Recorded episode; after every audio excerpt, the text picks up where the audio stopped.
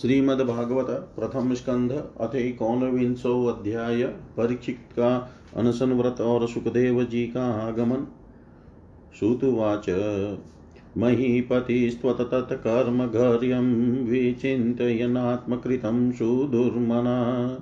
अहो मया नीचमनार्यवत्कृतं निरागसी ब्रह्मणि गूढतेजसी। ध्रुवं ततो मे कृतदेवहेलना दुरत्ययं व्यसनं नातिदीर्घात् तदस्तु कामं तदस्तु कामं त्वघनिष्कृताय मे यथा न कुर्यां पुनरेव मद्धात् अद्येव राज्यं बलमृतकोशं प्रकोपितब्रह्मकुलानलो मे दत्वभद्रस्य पुनर्न मेऽभूत् पापीयसीदिद्विजदेवगोभ्य सचिन्तयन्निथमता शृणोदयता मुनेः सुतोक्तो निरतिस्तक्षकाख्य। स साधुमेनेन चिरेण तक्षकानलं प्रसक्तस्य विरक्तिकारणम्। अतो विहाये मम मुं च लोकं विमर्शितो हेयतया पुरस्तात्। कृष्णाङ्घ्रिसेवामधिमन्यमान उपाविशत प्रायममत्रीयनद्याम या वैलसश्रितुलसी विमृश्र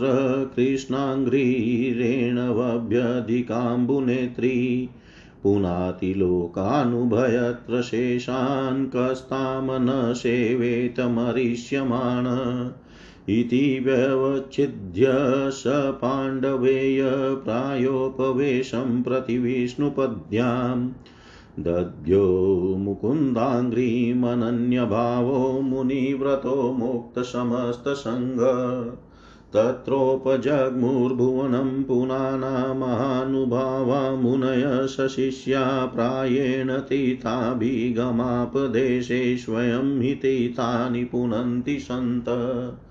अत्रिवशिष्ठश्च्यवन् शरद्वान्नरिष्टनेमि भृगुरङ्गिराश्च पराशरोगादिसुतोऽथ राम इन्द्रप्रमदे दग्मवाहो। मेधातिथिर्देवलाष्टिषेणो भारद्वाजो गौतमपीपलाद।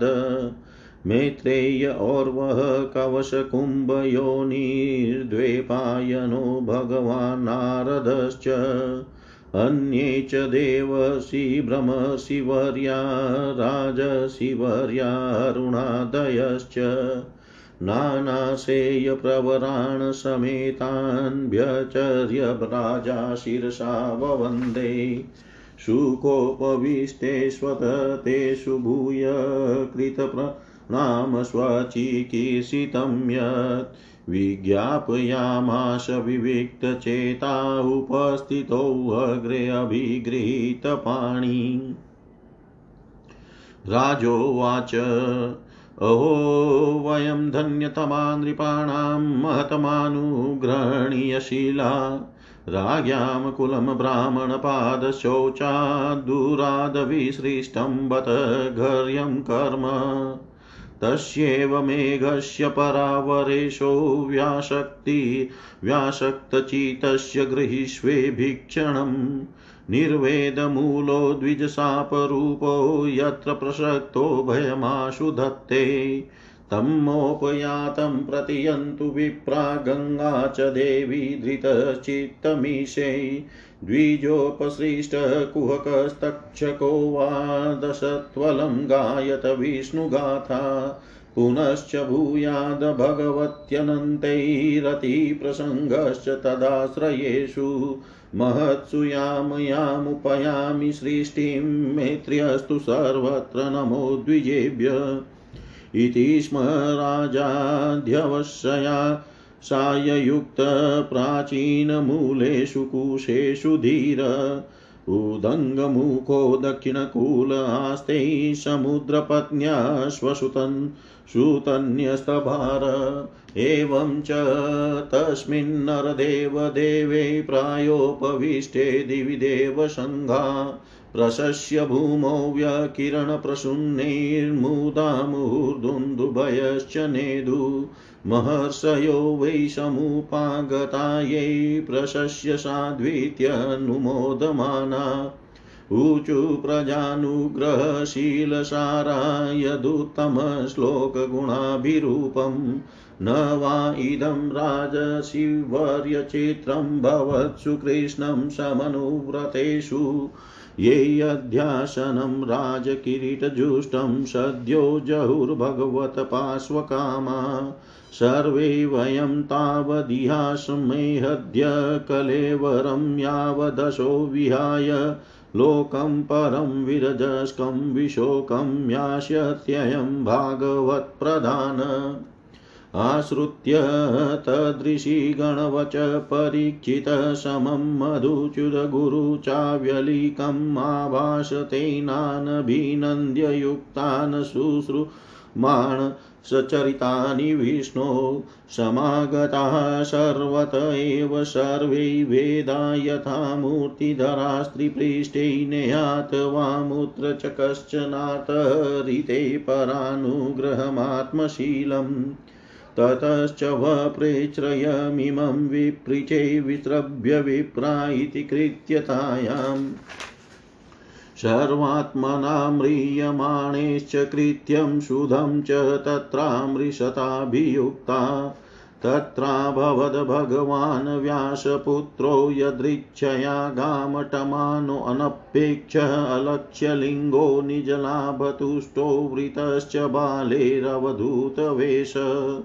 तमद्वयष्टवशं सुकुमारपादकरोरुभाव्य शङ्कगो शकपोलगात्रं चावार्यताक्षो न सतुल्यकर्णशुभ्रवाननं कम्बुसुजातकण्ठम् निगूढजत्रुं पृथुतुङ्गवक्षसम् आवर्तनाभिं वलिवल्गुदरं च दिगम्बरं वक्त्रविकीर्णकेशं प्रलम्बबाहुं स्वमरोत्तमाभम् श्यामं सदापीच्य वयोऽङ्गलक्ष्म्यः स्त्रीणां मनोज्ञं रुचिरस्मितेन प्रात्युतितास्ते मुनय श्वासनेभ्यस्तलक्षणज्ञापि गूढवचसम् स विष्णुरातोऽतिथय आगताय, तस्मै सपर्यां शिरसा जहार।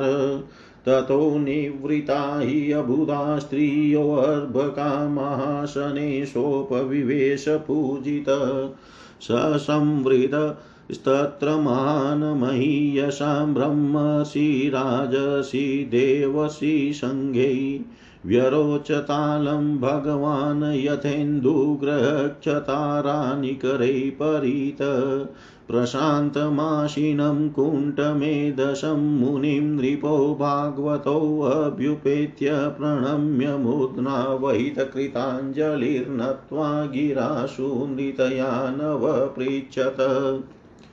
परीक्षिदुवाच अहोऽद्य वयं रमण शतसेव्या क्षत्रबन्धव कृपयातिथिरूपेण भवद्भिस्थितका कृता येषां संस्मरणात् पुंसां सद्य शुध्यन्ति वै गृहा किं पुनर्दशनस्पर्शपादशोचासनादिभिः सानिं ध्याते महायोगिन् पातकानि महान्त्यपि सद्यो नश्यन्ति वै पुंसां विष्णोरिव सुरेतरा।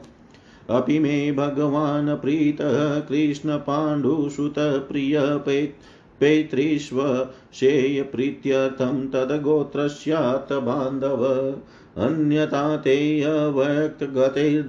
न कथं नृणां नितरां म्रियमाणानां संसिद्धस्यौवनीयस अत पृच्छामि संसिद्धिं योगिनां परमं गुरुं पुरुषस्येय यत् कार्यं म्रियमाणस्य सर्वथा।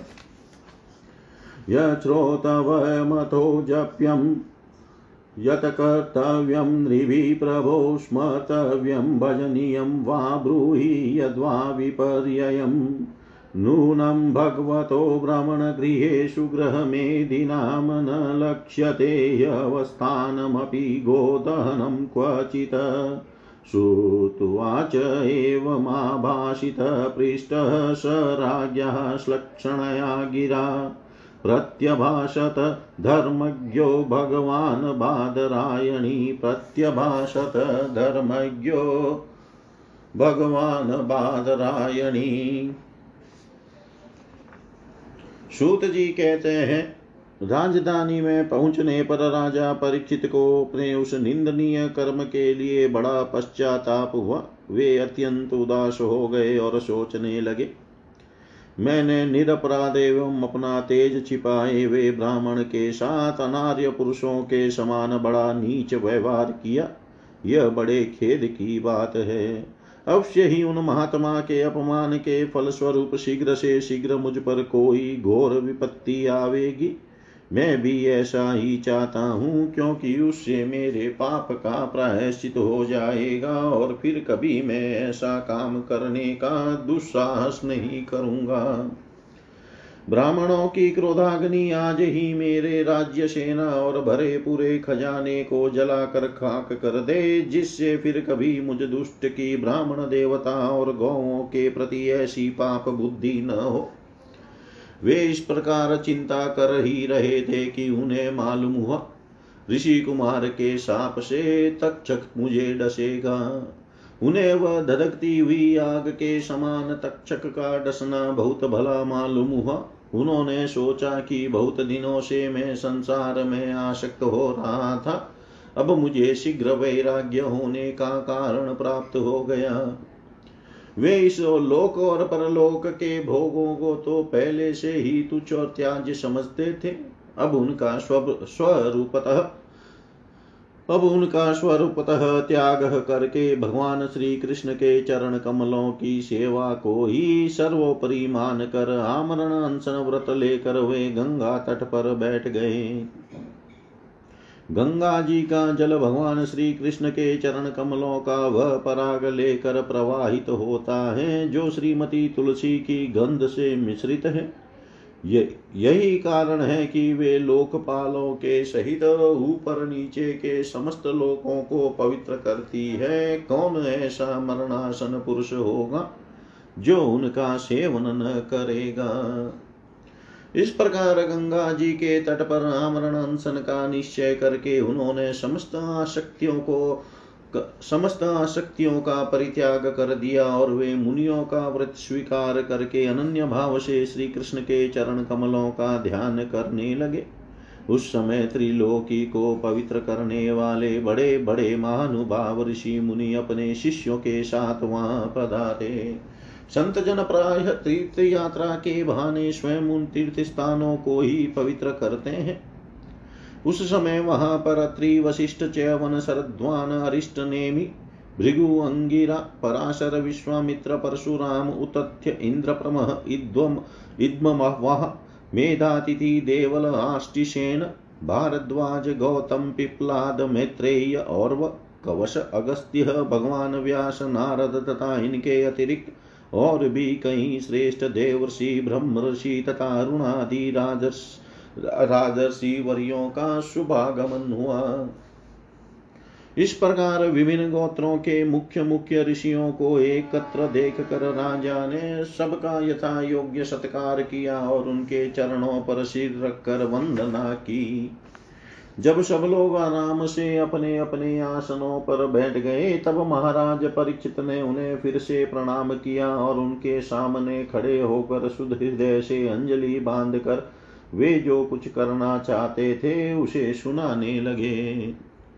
राजा परीक्षित ने कहा, अहो, समस्त राजाओं में हम धन्य हैं, धन्यतम है, क्योंकि अपने शील स्वभाव के कारण हम आप महापुरुषों के कृपा पात्र बन गए हैं। राजवंश के लोग प्राय निंदित कर्म करने के कारण ब्राह्मणों के चरण धोवन से दूर पड़ जाते हैं। यह कितने खेद की बात है। मैं भी राजा ही हूँ। निरंतर देह गे में आसक्त रहने के कारण मैं भी पाप रूप ही हो गया हूँ। इसी से स्वयं भगवान ही ब्राह्मण के साप के रूप में मुझ पर कृपा करने के लिए पधारे हैं।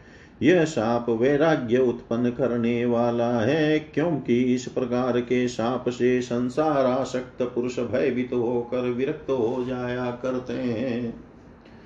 ब्राह्मणों, अब मैंने अपने चित्त को भगवान के चरणों में समर्पित कर दिया है। आप लोग और माँ गंगा जी शरणागत जानकर मुझ पर अनुग्रह करें। ब्राह्मण कुमार के शाप से प्रेरित कोई दूसरा कपट से तक्षक का रूप धर कर मुझे डस ले अथवा स्वयं तक्षक आकर डस ले। इसकी मुझे तनिक भी परवाह नहीं है। आप लोग कृपा करके भगवान की रसमयी लीलाओं का गायन करें। मैं आप ब्राह्मणों के चरणों में प्रणाम करके पुनः यही प्रार्थना करता हूँ कि मुझे कर्मवश चाहे जिस योनि में जन्म लेना पड़े। भगवान श्री कृष्ण के चरणों में मेरा अनुराग हो, उनके चरणाश्रित महात्माओं से विशेष प्रीति हो, और जगत के समस्त प्राणियों के प्रति मेरी एक सी मैत्री रहे, ऐसा आप आशीर्वाद दीजिए। महाराज परीक्षित परम धीर थे। वे ऐसा दृढ़ निश्चय करके गंगा जी के दक्षिण तट पर पूर्वाग्र कुशा कुशों के आसन पर उत्तर मुख होकर बैठ गए। राजकाज का भार तो उन्होंने पहले ही अपने पुत्र जन्मे जय को सौंप दिया था। पृथ्वी के एक छत्र सम्राट परीक्षित जब इस प्रकार आमरण अनशन का निश्चय करके बैठ गए, तब आकाश में स्थित देवता लोग बड़े आनंद से उनकी प्रशंसा करते हुए वहाँ पृथ्वी पर पुष्पों की वर्षा करने लगे। तथा उनके नगारे बार बार बजने लगे।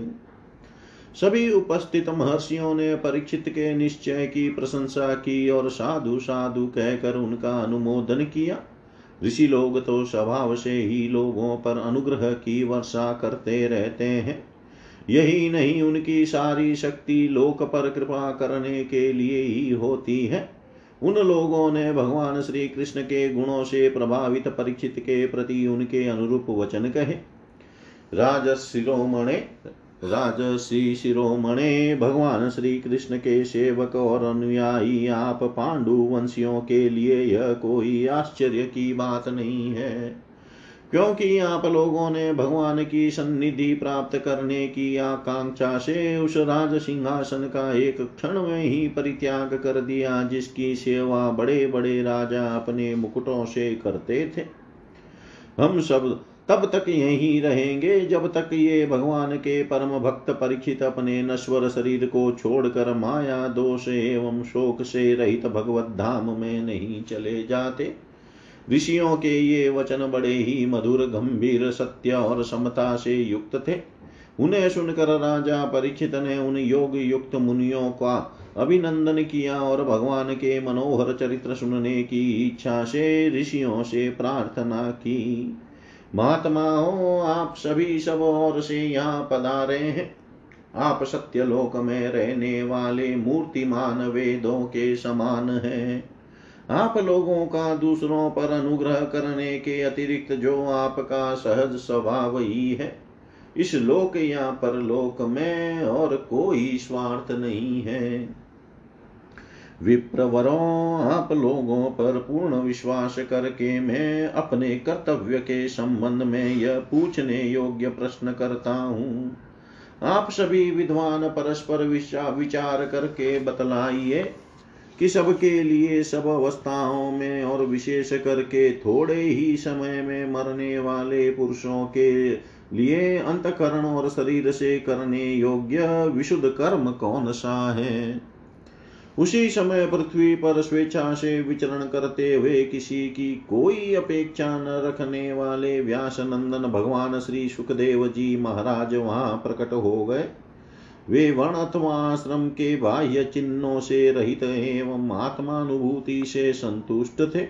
बच्चों और स्त्रियों ने उन्हें घेर रखा था, उनका वेश अवधूत का था।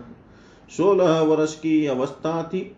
चरण हाथ जंगा भुजाएँ, कंधे कपोल और अन्य सब अंग अत्यंत सुकुमार थे।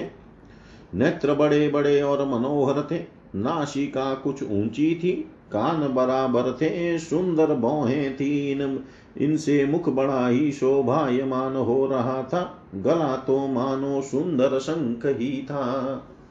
हंसली ढकी हुई छाती, चौड़ी और उभरी हुई नाभि, भंवर के समान गहरी तथा उदर बड़ा ही सुंदर, त्रिवली से युक्त था।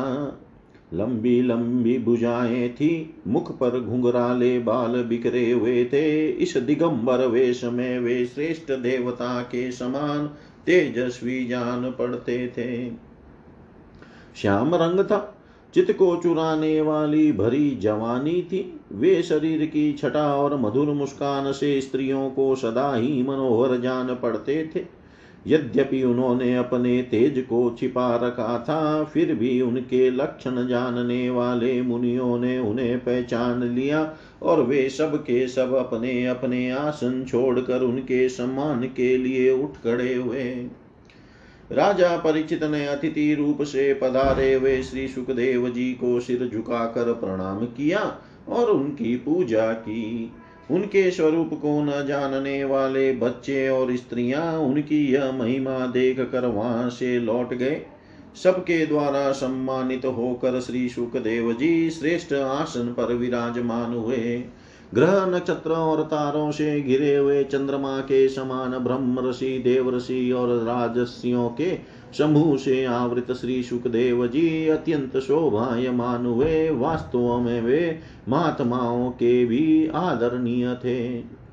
जब प्रखर बुद्धि श्री सुखदेव जी शांत भाव से बैठ गए, तब भगवान के परम भक्त परीक्षित ने उनके समीप आकर और चरणों पर सिर रखकर प्रणाम किया, फिर खड़े होकर हाथ जोड़कर नमस्कार किया। उसके पश्चात बड़ी मधुर वाणी से उनसे यह पूछा परीक्षित ने कहा ब्रह्म स्वरूप भगवान, आज हम बड़भागी हुए, क्योंकि अपराधी क्षत्रिय होने पर भी हमें संत समागम का अधिकारी समझा गया। आज कृपा पूर्वक अतिथि रूप से पधार कर आपने हमें तीर्थ के तुल्य पवित्र बना दिया।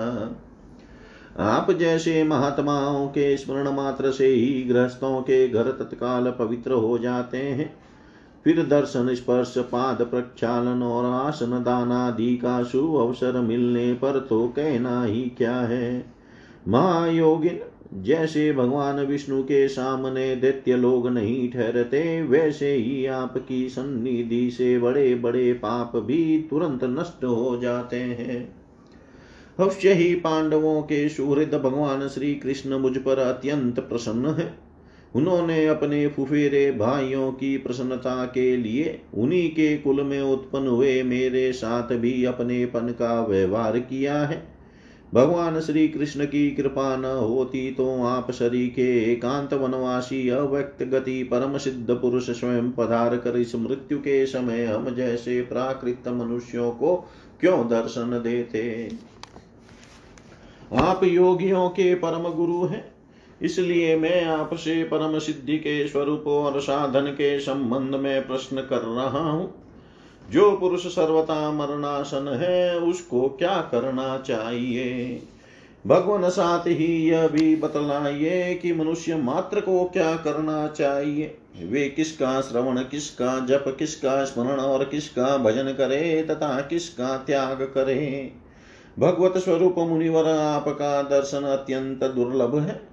क्योंकि जितनी देर एक गाय दुही जाती है, गृहस्थों के घर पर उतनी देर भी तो आप नहीं ठहरते। सूत जी कहते हैं, जब राजा ने बड़ी ही मधुर वाणी में इस प्रकार संभाषण एवं प्रश्न किए, तब समस्त धर्मों के मर्मज्ञ व्यास नंदन भगवान श्री सुखदेव जी उनका उत्तर देने लगे। इति श्रीमद्भागवते महापुराणे वेयाशिक्यामष्टादशसहस्रयां पारमहंस्यां संहितायां प्रथम स्कन्धे शुकागमनं नामेकोनविंशोऽध्याय सर्वं श्रीशां सदाशिवार्पणम् अस्तु। ॐ विष्णवे नम, ॐ विष्णवे नम, ॐ विष्णवे नमः। इति प्रथमः स्कन्धः समाप्तः। हरि ओं तत्सत् पूर्णमद, पूर्णमिदं पूर्णात् पूर्णमुदच्यते। पूर्णस्य पूर्णमादाय पूर्णमेवावशिष्यते। ॐ शान्तिः शान्तिः शान्तिः।